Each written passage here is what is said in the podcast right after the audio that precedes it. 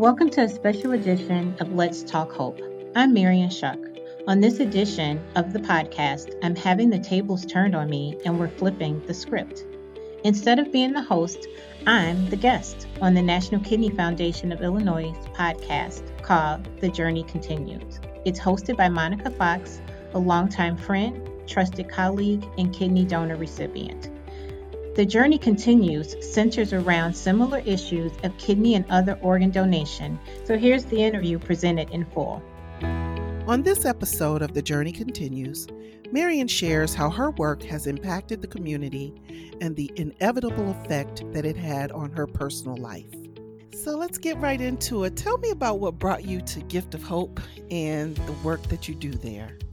You know, Monica, I came to Gift of Hope in 2009 during the economic downturn and I was in a company that laying off people every day and it just got to be too much and one of the board members that I knew um, Gift of Hope said there's this position I think you would be great for and so I interviewed loved everyone and believe it or not got a new job in the middle of an economic downturn Wow, so you were meant to be there. Probably. We really see families on the worst day of their lives and then we help them through their tragic circumstance. But more importantly, for people such as yourself, we do a great job of communication, outreach, and education so people will register so that people don't have to wait for a life saving organ. Yes, you guys do so much great work. So let's try to break it down. Tell me more about how you support donor families. When families experience a tragic circumstance, obviously no one wants to be a donor family at Gift of Hope because that means that a loved one has died. And so, Gift of Hope is the organ procurement organization that coordinates organ and tissue donation. We support families, one, while they're in the hospital, and then after they've made a decision to donate, then they get transitioned into what we call donor family services. And after that, we have four donor family service specialists, one in Springfield and three upstate, plus a supervisor who support families. They're responsible for doing wellness checks uh, about two weeks after the families have suffered their loss. Then we do checks at 30 days six months, nine months, and a year. But we also are responsible for supporting the families. You know, a lot of families will come to us and they want to create a foundation or they want to honor their loved one because we're really helping them create a lasting legacy.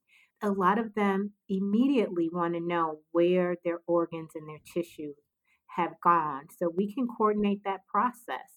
So we just support them in any endeavor. We hold memory box making workshops, we hold support meetings, whether your loved one has died from suicide, if your loved one is African American or Hispanic, we hold workshops for moms, for dads. So we really try to support all of our families. And as you can imagine, Monica, we get over 4,000 families a year that we support through these tragic circumstances.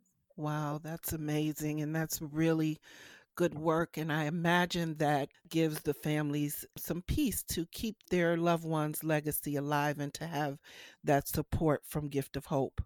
You also, uh, you mentioned, you know, them wanting to know who has received their recipients' organs or tissues. Mm-hmm. Can you talk to me about how that process works? We obviously know who our donor families are. Monica. But then we work with the transplant centers because they are the ones who ultimately receive the organs for someone's generous gift. And then we also work with our tissue processors who receive the tissue and then allocate it as needed.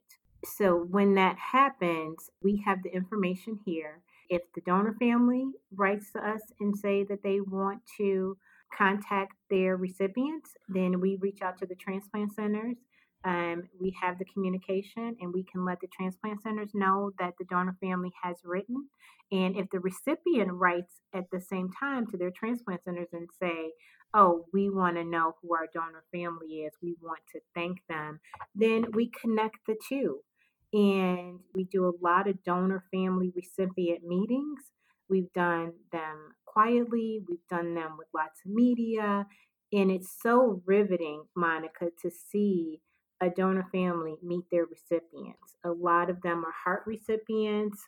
And so people want to use a stethoscope to listen to the heart of their loved one in someone else's chest. A lot of them from tissue, people can see better.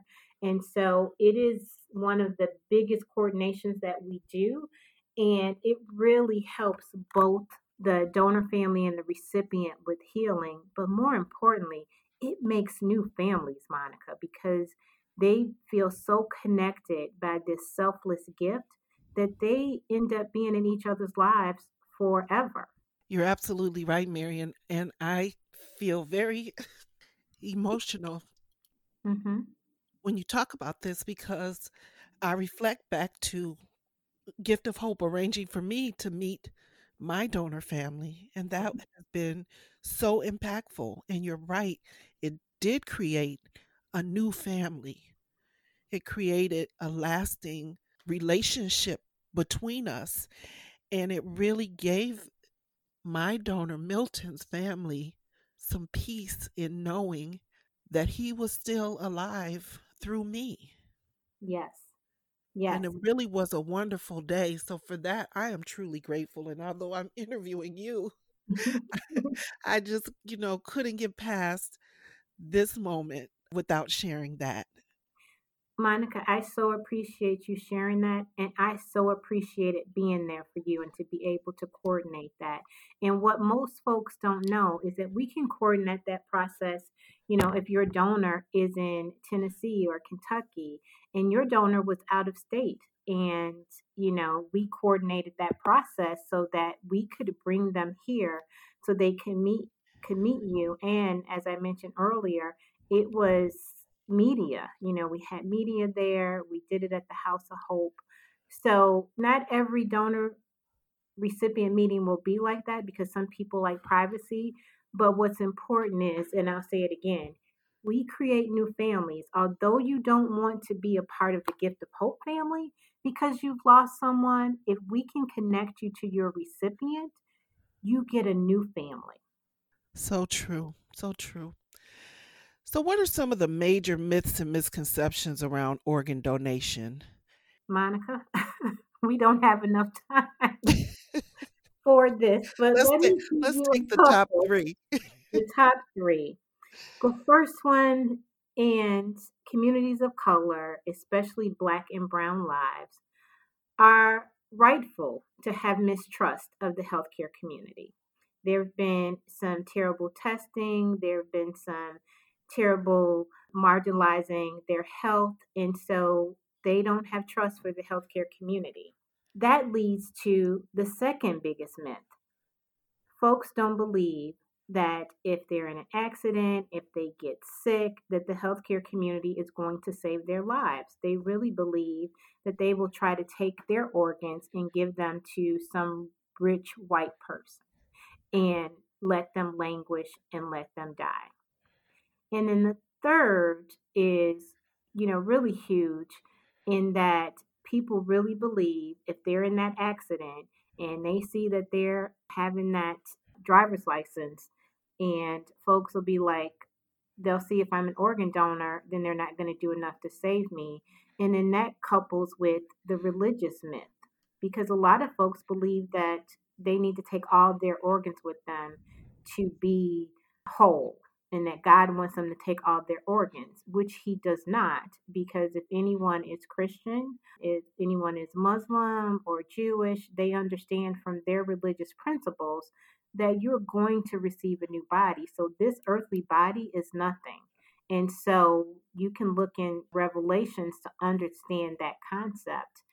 And I think finally, people think that all major religions do not support organ and tissue donation. And Monica, as you know, that could be further from the truth. We celebrate Faith and Hope Month, National Donor Sabbath, to really have our faith partners and our interfaith council support and reiterate that all major religions, even Jehovah's Witness, and people think they don't support, but they do. They don't support blood donation, but they do and they will support organ and tissue donation. Well, that's very helpful information. So I know as a longtime ambassador with Gift of Hope that you do many, many community awareness programs. What are some examples of those programs? Monica, we can do programs, our donation service area spans from Waukegan and the Wisconsin border over to Elgin in that Wisconsin border, all the way down to about 50 miles south of Springfield. And with that, we cover a lot of geographic area, plus two counties in Northwest Indiana. So, what happens is we cover every demographic. And so, some of the events that we've done the Black Women's Expo, we've done Operation Push, we've done Greek Orthodox Festival, we have done Mexican Independence Day Festival, we have done the Polish American Parade. We've done the St. Patrick's Day Parade. And this year, we're going to even be participating in the Pride Parade.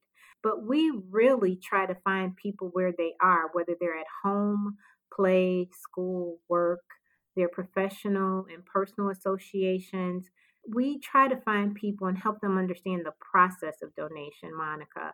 Because what happens is a lot of people say, oh, yeah, yeah, I believe in organ tissue donation, um, but I want somebody else to make that decision. I don't want to make that decision. Well, the role for my outreach specialist is to help people understand the process and make the decision for themselves. Because when you're in that tragic circumstance, Monica, it's a blur. It is a blur because you are not really understanding what has happened to you, that someone is coming in and saying your loved one's life is no longer sustainable, you're not really thinking that if somebody comes in a half an hour later to ask you for organ and tissue donation, that that's even wired on your brain. You know, especially for marginalized communities and communities of color who experience traumas when they get to the hospital before you get to the question of organ and tissue donation. Yes, that's just so true. And I just wonder all of that work that you just mentioned, all those programs, that takes a lot of people. How do you how do you accomplish all of that work? Well, Monica, I don't have a lot of people. I have a small but mighty band of employees who do exceptional work. They really work collaboratively. They work collaboratively with you at the National Kidney Foundation of Illinois to do collaborative partner events. Uh, we're excited to be partnering for the Walk for Kidneys in a couple weeks. We've partnered at the Black Women's Expo for quite a few years, and so we collaborate. We take a look at our industry partners, our community partners, and to see how can we work in communities that we might not have access to. We depend on our employees at Gift of Hope for letting us know where other events are in their own community. So it does take a village to be able to have a robust education and outreach program that is really grassroots, Monica. I mean, you got to have boots on the ground. You got to be willing to go where people are, and you've got to be willing to talk to people rather than at them. And you've mentioned the black and brown community. Sounds like you do a lot of the work in those communities. Why is that? Because black and brown communities, through no fault of their own, but also because they suffer more prevalently from chronic illnesses such as diabetes, hypertension, which are a result of lifestyle choices, a result of not going to the doctor in time so that when they present to the doctor, their organ failure is pretty much at the end stage, especially for kidney. Diabetes is controllable, but a lot of times folks get there too late. And so now they're on end stage renal failure. Yeah, so people really need to be aware, and there is a lot of mistrust within the healthcare system and the the work that we do together, I think, is making a difference um, in raising that awareness. Gift of Hope is not just on the receiving end of just asking people to be donors, but you really are working the whole spectrum of the situation? The challenge, Monica, is that marginalized communities have lack of access to health care. When we talk about our undocumented community who are fearful of going to the doctor because of their their status, their citizen status. We have folks who just, you know, believe if they take some Robitussin, everything will be better. Or if they take cod liver oil, that will fix it. So I think we have to, as organizations, National Kidney Foundation of Illinois and Gift of Hope together, we have to do some preventative work as well. And you all do an amazing job of preventative work. And that's why we support you by coming to your events and helping you get that word out. Yes, it's a great partnership and collaboration that we all enjoy. Mm-hmm. That brings me to AMAT, the Association for Multicultural Affairs in Transplantation, mm-hmm. and your role with them. I mean, I got a little tired just uh, with the intro and all of the roles that you play. Yes, you, have, you have leadership in in a lot of this uh, business. Tell me mm-hmm. about that, Monica. You know, as women of color, it is so important that we give back, and sometimes we do too much. But I really feel that as president of AMAT for the last two years, it has been a labor of love. It has been my joy to really move AMAT to the forefront of the organ and tissue donation conversation for multicultural communities. And multicultural is different than minority, right? Minority yes. is from social determinants of health, and it is about, which I learned numerical, clinical, and psychological concerns for people of color. But cultural spans the whole whole arena. LGBTQIA. You talk about transgender folks. We talk about the Asian community. We talk about the Muslim community and African Americans and Hispanics, Latinx. That is cultural. They have cultural nuances. But minority means how we are considered in governmental and clinical and psychological and through the senses. That's a different mindset. And so we have to really focus on at AMAT how do we get to every single person who is different? You may be a majority in the community that you live in, but albeit by the very nature of your ethnicity, you may be a minority. And so we want to make sure that we one talk about that, but we also want to make sure we capture and we give people information so they are not a number. As you know, we have more than 100,000 people on the waiting list. So we don't want them to continue to be a number. And of that list, Monica, you know that 90,000 people are waiting for kidneys. Yes. A lot of people. And of that number, Monica, 29% are African American. It's a lot of people. The statistics are startling every time you hear them. So, how does AMAT help with organ donation? So, we support the organ procurement organizations because all of our members basically work in OPOs or tissue banks. They work with multicultural communities. So, we are seen as the subject matter experts on my multicultural, on minority things that are happening. Most of the folks in AMAT are in public education and awareness, PR. So they know how to reach the community. And a lot of OPOs don't know, even after 30 years of being in business, how to support and reach communities of color, specifically African American, Hispanic, and Latinx. It's still a problem. Some folks still believe that people of color will not donate, Monica. And so we haven't invested in these communities as we should. AMAT is the subject matter organization that folks can come to and understand how to reach these diverse communities. So let's talk. You just mentioned OPOs, and I want to make sure that's clear to everyone. Mm-hmm. So, Gift of Hope is an organ procurement organization talk about OPOs and how many of them there are in this country. We have 57 organ procurement organizations, Monica, and they are federally mandated to coordinate the organ and tissue donation process.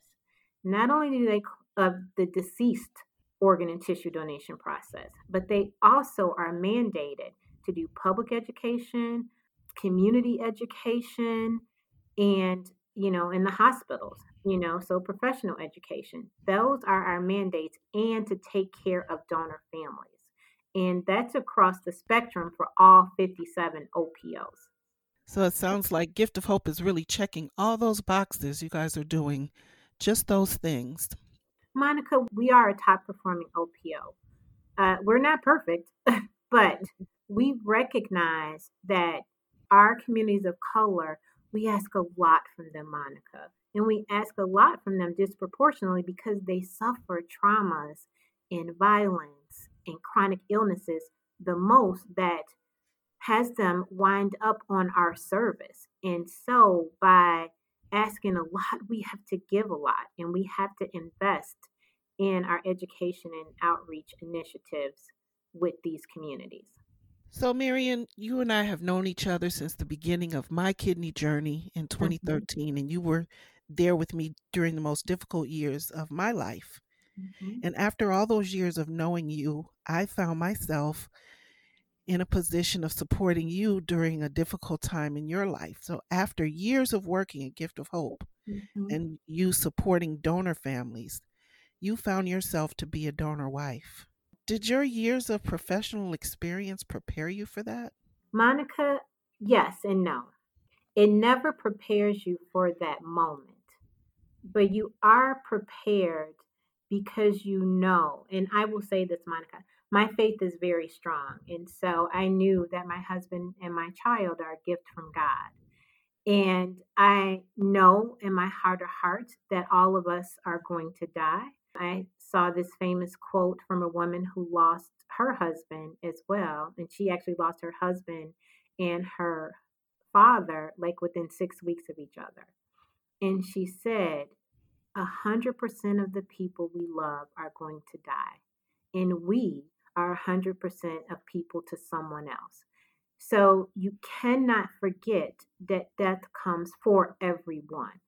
And so, Monica, that day, I was not prepared for it because it was a beautiful sunny day. As you know, Reggie and I were avid bike riders. We rode everywhere. And it was funny. We had a great day because he said, okay, it's 56 degrees. You have to get on the bike. And I was like, ugh, I don't want to get on the bike. But we were riding, we were talking. Um, our last conversation was about our daughter trying to get a single room at her dorm at NYU. And he just sort of rode in front of me, Monica. He fell off the bike and he had a heart attack. And I knew that he was gone. No, Monica, I was not prepared because in that moment, I didn't work at Gift of Hope. In that mm-hmm. moment, I was a wife, I was a mother, my daughter was in New York. I had to figure out how to get her home so she could say goodbye to her father. All these things were just going through my mind, but I knew that I worked at Gift of Hope. I knew that there was no question in my mind that my husband was going to be a donor. That never escaped me. That is the fiber of my being. It's never easy to be on that side of it, but uh, sounds like some of your muscle memory kicked in even in that most tragic time of loss? Monica, you know, you and I have spent years talking the talk, right? We've talked till we're blue in the face. We've gone where people have, you know, wanted to call us out of our names, tell us that we're just taking organs and killing people. You know, we've gone through all of that. Mm-hmm. But in that moment, it again, it didn't escape me that I had an opportunity to create a lasting legacy for my husband and for my daughter to know and see my husband as a hero and to know that in that moment, I could be selfless. I could help save someone else's life or enhance someone else's life. And I knew because my husband supported me in everything that I did, my entire career at Gift of Hope, he was by my side. And he would always say, when I would ask him to go to things, he was like, You know, I don't work at Gift of Hope. He told the former CEO who introduced him one time. Oh, and this is Reggie. He, you know, he practically works at Gift of Hope. And he's like, Kevin, I do not work at Gift of Hope. but he was such a big personality whenever he yes. was there. he was, you know, Monica, and I don't want to get too emotional, but he was the love of my life. We had 33 great years together. We have an amazing child who is graduating from college next week. Yay. And so, Monica, I'm not sad. I, well, let me say, I wasn't mad. I was profoundly, profoundly sad at the loss of my husband. Mm-hmm. Yes. And I still am. I still am. Yeah. I understand that. So, what suggestions do you have for people who want to have the conversation with family and friends who may be hesitant or resistant to consider registering to be a donor? In fact, asking this question reminds me of conversations that you and I had about you telling Reggie to be sure he made his own decision because you didn't want to have to make it for him. Well, you know, when I started at Gift of Hope, my daughter was eight and she loved my new job. She was like, Mommy, that's so important. For Thanksgiving, she went around and asked everyone if they were organ donors, and you should be an organ donor. This is what my mommy does. And so, never asked Reggie. And then when she was 10, she happened to see Reggie's license and she said, Ooh, I'm telling mommy, you are not registered to be a donor. And I'm like, Reggie Shuck, you do know what I do every day, right? What do you mean you're not registered? And he said, Well, you work for Gift of Hope, you can make that decision. And again, I will tell people, you have to make your own decision because sometimes people are not in a position because they're grieving and coming to grips with your loss that they can make that decision for you. They can't do it, Monica. I can tell you everything was a blur. If I didn't have Jack Lynch, if I didn't have my sisters, if I didn't have Karen Cameron, I don't even know what happened at that hospital, Monica, to tell you the truth. It was just a blur because all I kept thinking, I got to get my baby from the airport. I've got to make it to Gift of Hope so she can say goodbye because I didn't want her to see him, Monica, in a morgue. And so my Gift of Hope family took care of him. They transported the body. They they said they kept him warm so my daughter could see him. They gave him an honor walk. They raised a flag. You have to have these conversations because I can tell you, having progressed here at Gift of Hope from recruiter to manager to director and now VP, death comes for us all. And I have a coworker who lost his 15 year old son last year. And so you've got to have the conversation because you don't know. And if you don't have any idea, it should be in your end of life discussion.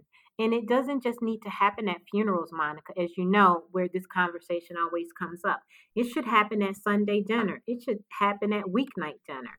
You know, I don't want to be morbid, but anytime you're together, um, especially if you have older parents, especially if you have children who may not precede you. You need to know what they want. Do they want to be an angel? Do they want to be a hero? People scolded me for talking about this to my eight year old, then my 10 year old. They were like, she's too young. But what I realized, Monica, she was my living next of kin. And so, with that, even if she was a minor, she would have had to make that decision had something happened to me or Reggie, right? She was our living next of kin. Mm-hmm.